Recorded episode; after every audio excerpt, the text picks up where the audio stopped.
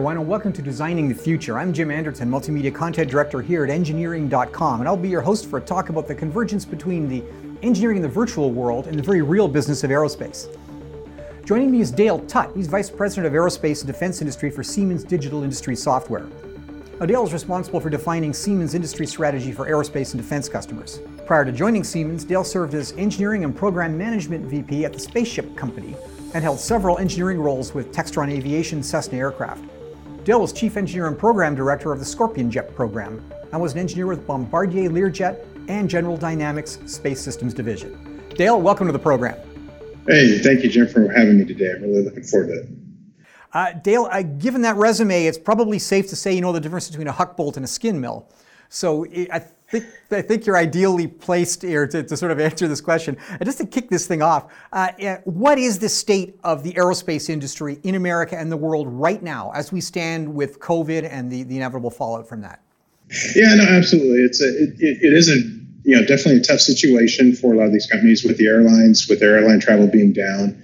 Uh, the suppliers, uh, not only are the OEMs, but the suppliers are feeling the squeeze as well. And you know, with the you know production cuts and the rates and um, and, and you know so it is going to be you know I think most of the studies most of the people are saying it's going to be a couple years before we start to see a real significant upturn.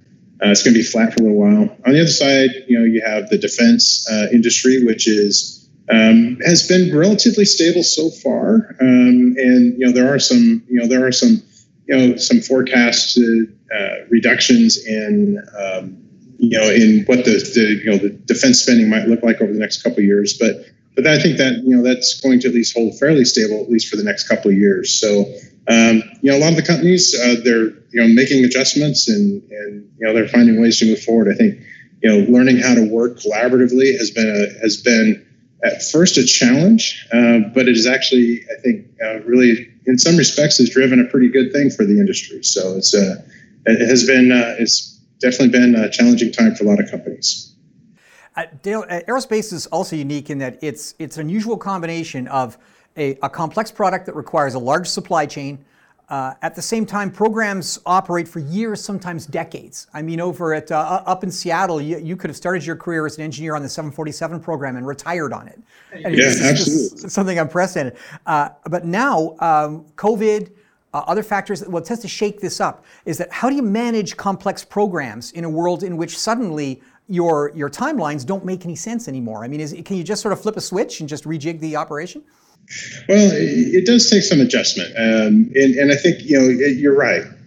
These programs, you spend 10 years developing the new product, and then you spend 50 years servicing and maybe you know uh, su- uh, supporting it. And and I've you know and you know you do you know these can become lifetime or uh, careers uh, for some of the folks but uh, yeah i think that one of the things that's being driven is that people are having to be a little bit more responsive uh, as we've gone into the remote work learning uh, i'm sorry the remote work environment uh, that you know companies that you know that have the, a lot of the digital processes in place and have have adopted uh, previously adopted some of the digital transformation, they already have the tools in place, the backbone in place that's allowing them to take a look at their supply chain, their own their own internal work processes, and and really make informed decisions about where they can make adjustments, uh, and and and to production rates, to their plans.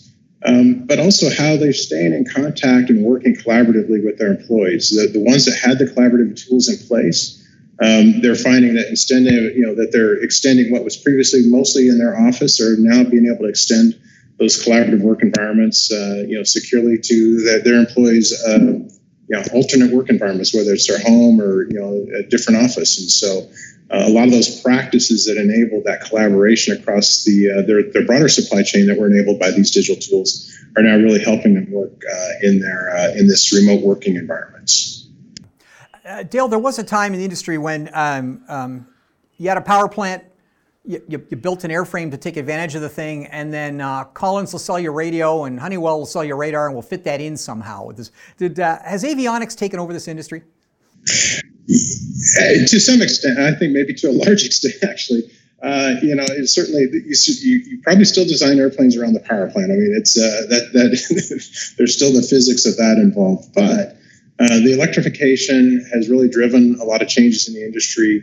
Uh, the need for more performance, increasing your performance, uh, has has driven a lot of electrical uh, systems. I've even seen, I think, one of the trends that we saw when I was, uh, you know, when I was working, uh, you know, at other at other companies is just having the improved reliability that you would get maintainability with electromechanical systems versus just having a pure mechanical system. And so, so there's been a lot of reasons, whether it's green propulsion or other reasons that you've seen a lot of electrification, and there's a certainly an increasing use of software. And so, um, you know, so a lot of companies now are you know having to find solutions to to manage the complexity of these uh, these large electrical systems with a lot of software. Now, it's um, uh, timelines in, in, in many large aerospace projects have become ridiculously long. It seems it can take a decade to get to get a paper airplane, you know, into the air. Uh, over your left shoulder is a model of Scorpion Jet. Now, you, know, you were you were lead on that. Now, this was this, uh, as I recall it, Scorpion Jet was sort of doing the impossible, doing things the way he did in the 1920s. I mean, you know, you go you go into the garage and you build the aircraft, and then and, and take it from there.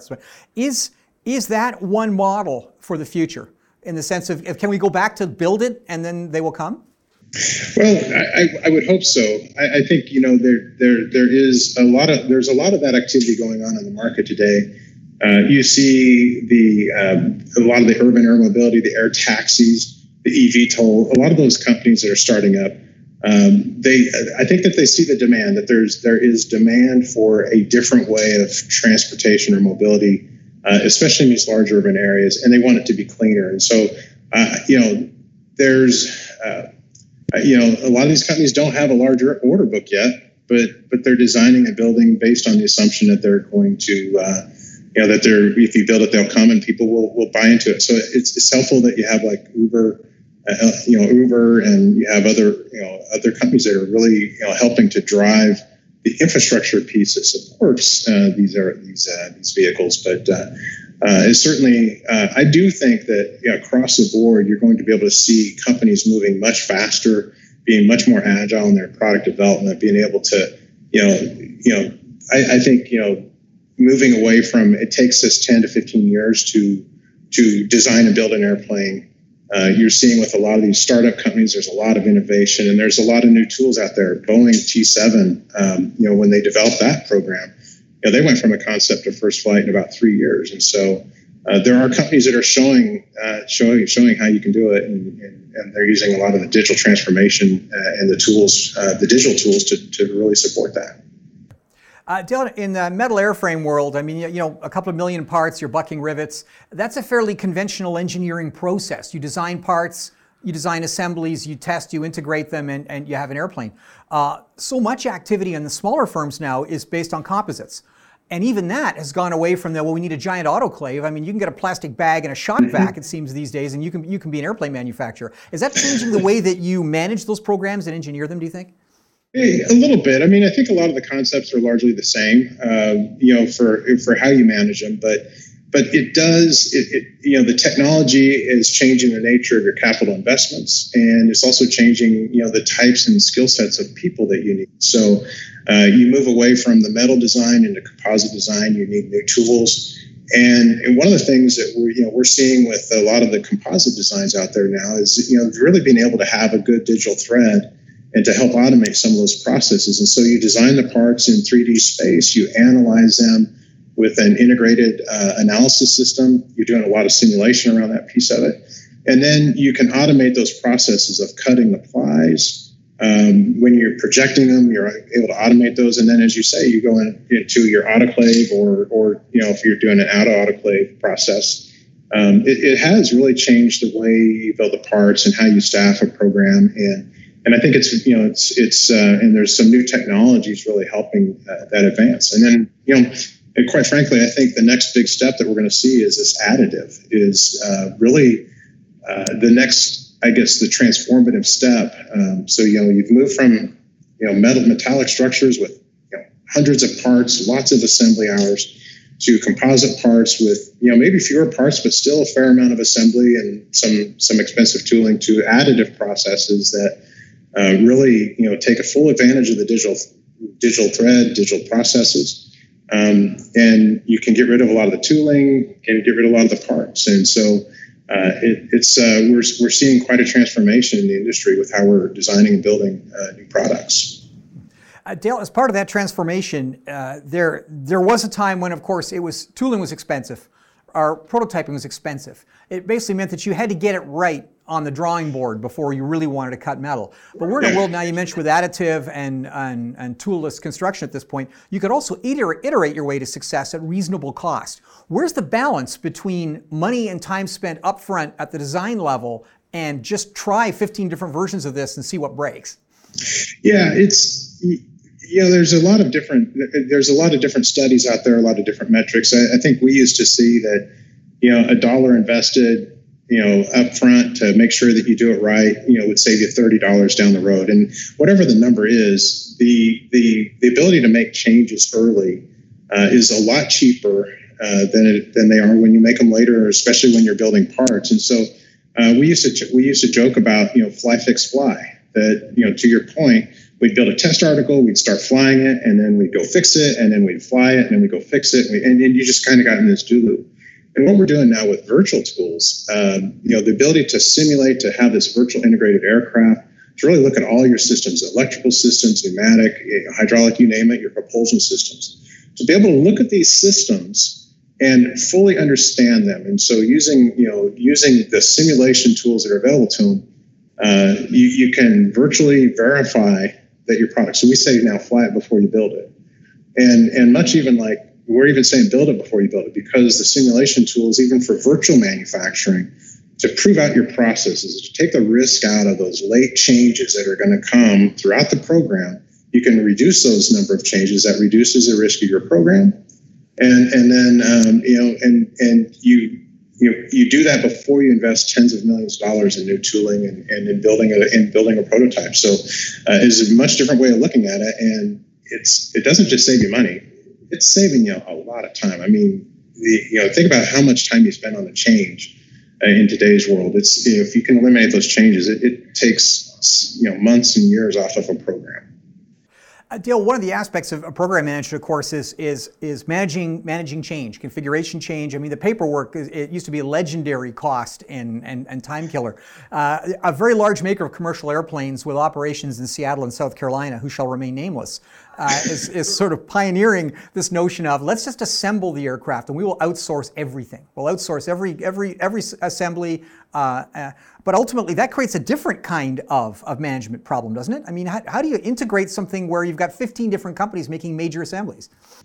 Yeah, no doubt. It's it, it, it does add a different uh, it, a different aspect, and so you have to be able to extend your processes out to your supply chain. You need to have the same level of transparency with your supply base that you have internally. So you need to know the status of those parts, but more importantly, you need to be able to do those verifications that they're actually going to fit together when they get there. And so to be able to bring them into digital mock-up and and to be able to bring them in, know, and into a very open environment where you can have a digital mock-up your suppliers are using different tool sets, so you have to be flexible and open to be able to adapt to that. It's not cost effective to say, hey, Mr. Supplier, you've got to change to all of you, you've got to change all your tools to match our tools. That's inefficient. And so, uh, so when you're managing that, you have to be able to extend your environment out into your supply chain, uh, really be able to pull their information in and have the same level of transparency. And when you improve that communication, it's not just a benefit to the OEM, it's a benefit to the supplier as well, because you're getting, as a supplier, you're getting a clearer understanding of the requirements from your OEM. You have a clearer understanding of their expectations. And because you have the good communication back and forth, that, that information is flowing up and down the supply chain. Everyone benefits in this digital world. So it's, it really is, it's a, it's a, uh, it, it, does really change uh, how you interact and collaborate, and, and actually, quite frankly, changes the relationships that you have with your suppliers into more of a value uh, than, than an adversarial uh, relationship. Uh, Dale, there was a time when a great supplier was someone that simply delivered the part according to the drawing, on time, on budget, and, and in spec. But you're talking about a different kind of world now in which your design engineers are talking design engineers with an outside vendor entirely, and you're talking about working back and forth. I mean, is this is this the way we're going to design aircraft in the future? Is it going to reach a point where it's not a matter of buying that radio or buying that radar? It's it's talking to these people before they've even built the radar. Yeah, no, absolutely. I think the great partnerships they they come from.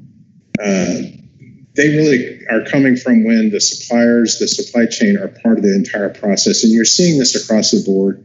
Um, and I use an example of like Aerion, uh, which is you know working on their business uh, supersonic business jet, and you know as they've been announcing partners for that program, um, you know they've they are those companies. They're not just building parts. They're they're just not a commodity. They are a part of that value chain. They're designing and building the parts. And so when you think about what it takes to take those requirements down and flow them down into your supply chain just to do the design. So when you think about model-based systems engineering and, and really moving from system modeling to really how you're orchestrating that entire technical program across throughout your or, sorry throughout your entire supply chain. Um, you know, so you have to be able to pass requirements, you have to be able to pass models, and then you have to get in return, you have to get models and analysis and and and and to be able to close that loop even as you start doing the verification processes. So these suppliers are taking on a bigger chunk. They're not just producing a valve or a radio, as you mentioned. They're producing the entire flight control system or the entire cockpit avionics system or the entire fuel system. And, and so it really has, you know, this has started, I mean, this has been going on for, you know, maybe a couple decades within the industry, but um, I think the tools that we have today now are really enabling these companies to collaborate much more effectively uh, with the systems engineering processes, a lot of the design processes, and then even extending into your manufacturing processes. So it's almost like acting like one big company now. Uh, Dale, there was um, there are a couple of schools of thought about this new model of outsource most of the aircraft. Uh, one was that it's a de-risking strategy in the sense of you're pushing the engineering down to your, your, your down the supply chain at this point. All they have to do is to, to, is to deliver something that works, and we're good to go. Uh, but there are also other kinds of risks that are introduced by decentralizing your operation to, to a global extent too. That, um, how does model-based systems engineering play into that? Is it, can you can you use it to mitigate risk in a way that you couldn't before? Yeah, absolutely. I, th- I think that so you know there is that you know you do move you take risk out of you know by moving that work down the supply chain, um, but you, the risk that you add back in is miscommunications, and you you you know and you know sometimes supply disruptions as well. But but you know those are you know sometimes unavoidable. But but I think I always think about some of the challenges that we've had, you know, that I've had personally experienced with you know, how do you communicate with your suppliers? And so when we start thinking about model-based systems engineering, and as you model the program, and and you're thinking about your early conceptual design, you don't know what the airplane looks like yet. You're still looking at 40 different versions of it, and you're looking at this with a small team that also includes your suppliers. And so you're iterating through and you're making decisions.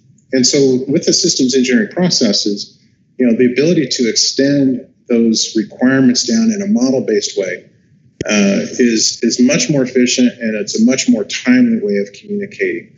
And so you're not relying on ad hoc processes. You actually have a very rigorous process that's managed in, within the workflows of your system.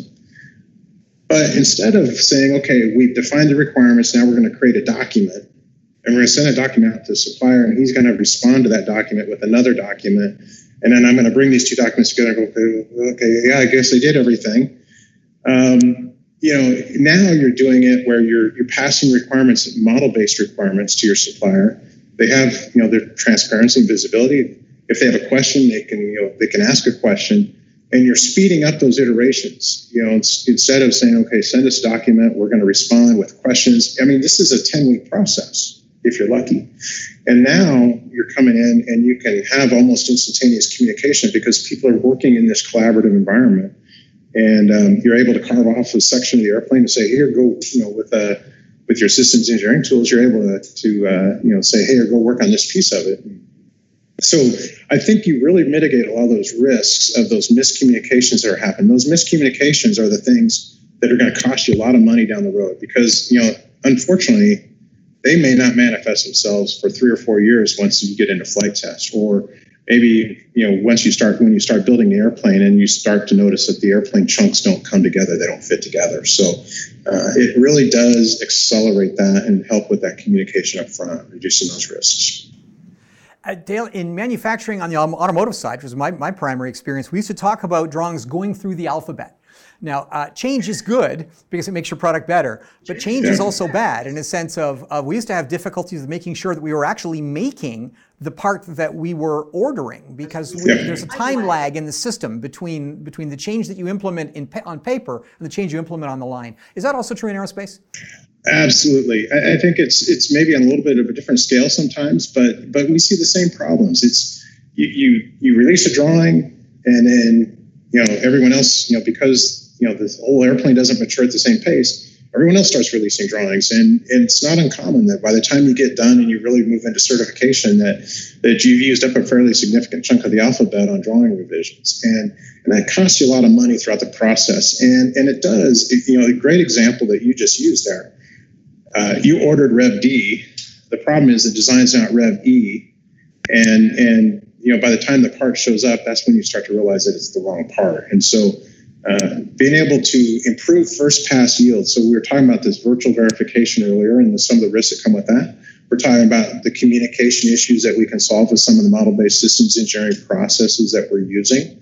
Um, that all, you know, when you can solve those problems, that all really improves your first pass yield on your design. You know, we talk about first pass yield a lot in the manufacturing sense of building it right. But now we're starting to have the conversation of first pass yield with the design because the design tools are there, the systems engineering tools are there to really be able to, to, to, to take those challenge, those changes out and get the design right the first time before you start building it. So uh, really, uh, you know, it has, it, it has, uh, we have a lot of new tools available to us to, to really help us with those, with those processes now. Uh, Dale, in, in consumer goods, in the automotive industry in particular, uh, MRO is not as much of a factor as it is in other industries. You have a service parts organization and you can essentially develop your product at that point, and then you, you have a supply chain that will feed the MRO community with enough, enough parts and support that you can do it. Uh, aerospace is different. This is safety critical.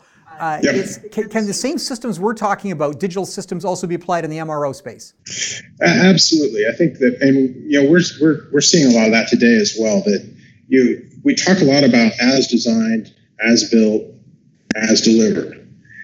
But then you have to extend that into as maintained and being able to extend those philosophies, those digital philosophies, and use a model based product support system it's helping companies do a much better job of planning for their logistics, and it's doing a much better job of planning for their maintenance. So, um, you know, so as you say, I mean, you know, uh, we said earlier the um, you know the life cycle of these airplanes might be 50 years, and in the commercial aviation world, you know, it's kind of like cars. You know, you send the airplane away, you may never see it again. So, as the OEM, you have to support an airplane that you don't really see.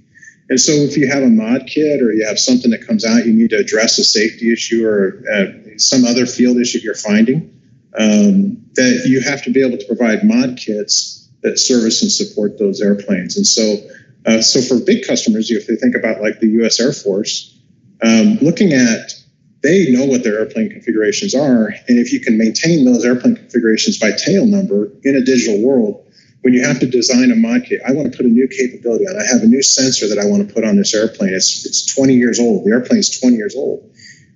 You now have a definition of all of those parts that you can use. Uh, I'm sorry, of those airplanes that you can use to really make sure that when you send that mod kit out the field, it's actually going to work. And so these tools that we're talking about, uh, they do apply. And another great example I'll just uh, use real quick we talk a lot about simulating a manufacturing environment. So when you're setting up your manufacturing line, we're talking about simulating that manufacturing environment. We have customers that are doing exactly the same thing with their support systems. They're they're simulating their support, their product support, um, before they actually go in and make those commitments to doing that work. And and as a result, they're getting through those maintenance cycles. Um, you know, I don't know, twice as fast. Maybe that's a bit much, but but they're getting through them much quicker and, and they have a much better understanding how they're going to work.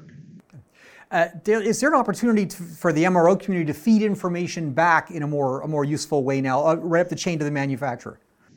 Yeah, absolutely. I mean, I think we talk a lot about we talk a lot about IoT and the ability of bringing that information back, the data analytics back, and so the tools are now in place that as the airplanes are out flying in the field or they're out in the field, that you can you know transmit a lot of that data back, and then the OEM can use that information to um, update their their digital twin and actually understand how their products are performing, and and then they're able to optimize whatever maintenance operations that they're looking to get. So that information that's being fed back to the OEM, it comes back to the customer in the form of uh, we're able to reduce maintenance cycles. Maybe we're able to go on unconditioned maintenance, or even looking start to look at predictive health monitoring. And so, having that information, feeding it back to the OEM, uh, you know, and into the digital twin, uh, you're starting to get a much better uh, maintenance process. And so, you know, the net result for the customers is uh, they're they're having a lower cost of operations because they're more optimized in their maintenance operations, and maybe even better, they're getting better availability. They're able to fly their products when they want to go fly it. So it it, uh, it really does. Uh, you know, it, the benefits are throughout the entire lifetime or life cycle of the products. Uh, Dale, this holistic approach to, to using software in the way, ways that you're talking about, um, who owns the IP? If I, if I want Spirit to make the fuselage for, my, for me or, or Mitsubishi or something at this point, essentially, uh, at some point, someone owns that data. Yeah, what we usually see is that there's uh, that's driven as much by contractual uh, requirements as anything else. Um, I, I, guess the beauty of it is, and, and I'm going to speak from an engineering standpoint, maybe not a contracts guy standpoint at this point, is uh, once you're in the digital world, it doesn't matter who owns it because it's available to everybody. So if you're the OEM and you have you know other companies making, uh, if you have Spirit making parts, uh, as long as you have access to the data and can support those products as the OEM, you're in pretty good shape. Now, there's obviously contractual requirements that are behind all of that, but but from a digital perspective and and from the you know the usefulness of it, it's in the environment. You're able to use it, and and you, you you're able to support your customers as you need to support them. Uh, you mentioned briefly before the flying taxis, the new sort of cottage industry evolving out of electric VTOL products, this kind of thing. Uh, the conventional wisdom from the mass production side that I'm most, most familiar with automotive is that um, these things would be deployed by the thousands. Talk about production runs which are more automotive in scale than aerospace. So the question is, is that are you going to be able to design and make products using aerospace industry traditional techniques, or will it require a Toyota, Volkswagen, General Motors way of thinking about the industry? Yeah, I, think it's probably going to be a blending, uh, depending on what the final production rates look like. But I mean, you know, when you start talking about, you know, you, you look at Boeing and Airbus and you know, they can produce 40, 50 airplanes a month. Uh, we're certainly still talking numbers larger than that. I mean, I think, you know, we're, we're talking hundreds of taxis a month. And so uh, what these companies are looking at is they are looking at what is going on in the automotive world, and they're bringing that uh, the um, the automation and some of that same technology into their production lines. Um, but there are companies like Hyundai and uh, that that have announced their own urban air mobility project, and I mean it's you know quite visionary when you see, look at what they've done with you know a ground vehicle to infrastructure to the air vehicle. But uh, um, but it is a lot of the same. Uh, you know, there will be a lot of automotive uh, manufacturing processes that really need to flow into manuf- uh, to the aerospace side to to get the production rates that you want to. So I, I, think the companies can adjust. There's no doubt in my mind about that, and, and the tools are out there for them to do that. Can you take the same software, the same techniques, the same management technologies you're talking about, and apply them equally to the military and civilian aerospace realm? Because there, there, are, there are some issues. Uh, I know some F 35 vendors I've met, for example, where uh, the, the cost of ITAR compliance, the cost basically of segregating production of, of, of essentially security uh, is sort of a hidden cost in the process. Yeah, I think the underlying tools are are the same, and the underlying solutions are the same. I mean, it, it, when you're building, designing, and building an airplane, uh, you know, a lot of the same physics are involved, and a lot of the same tool sets are involved. And within the digital environment, we we do see that. Um, or I'm sorry, we're able to provide that you know that security, uh, those uh, the part the right partitions, that you know to to be able to um, protect your IP to be able to protect it classified, unclassified, because we're working in a global environment now. When you pass that, when you're working with a, a supplier in another country, that you have export compo- uh, export compliance that you need to to uh, you know to be aware of, and so you're able to automate a lot of that checking. Uh, so that when someone in another country tries to open a document, they're they're saying, "Hey, okay, is this the right person?" And and they won't let you have access to the data. So you're able to we're able to protect that data in a much different way than we were even three to five years ago. And so whether you're in a commercial environment or a military environment, uh, a lot of the same philosophies apply. There's obviously a higher level of security that you have to maintain, uh, but the tools, the underlying tools, that uh, they're in the same system. So um, you know, so we're able to see a lot of the same you know application of the same tools across uh, you know uh, commercial and defense uh, programs. Oh, oh, one last question for you then. Um, on, on the Scorpion Jet program, you, you folks basically threw the rule book out and brought a product to market successfully much faster than, than industry standard, you know, in ways that were frankly thought by many to be impossible. In the future, looking past COVID at this point, using simulation, digital twin, using this holistic approach to software control at the front end of the process, is this the new model for aerospace in the future? Are we going to come to market faster? I, I believe so. It, it's the name of the game is going to be you have to get to market faster than the next guy with a safe and reliable product, and and you have to do it in a cost-effective way. And so, I think that there's so much innovation going on. And we talked about air taxis, but it's going on in space. It's going on everywhere. I mean, you, you have startups talking about supersonic jets. I mean, so it's in every space, every area that we're talking about, we're seeing uh, all this innovation. So I think that the companies that are really embracing this digital transformation and and and doing this in the virtual world, they're going to start seeing the transformation results. And you know, the first time you do it, you know, as you adopt these new practices, maybe you save 20 to 30 percent. And then the next time you've learned, so now you save another 20 percent and it just starts to feed on itself. And after time, you you have really made major changes in your organization. And so, uh, I think these models of going really fast, um, being much more collaborative, working much more concurrently, being able to virtually verify both from uh, you know your product performance as well as how you're building it. Um, you know, we're going to see new products introduced at a much faster pace than we have in the past. Dale Tutt, Vice President of Aerospace and Defense Industry for Siemens Digital Industry Software. Thanks for being on the program. All right. Thank you very much. Appreciate it. And thank you, everyone, for joining us, and see you next time on Designing the Future.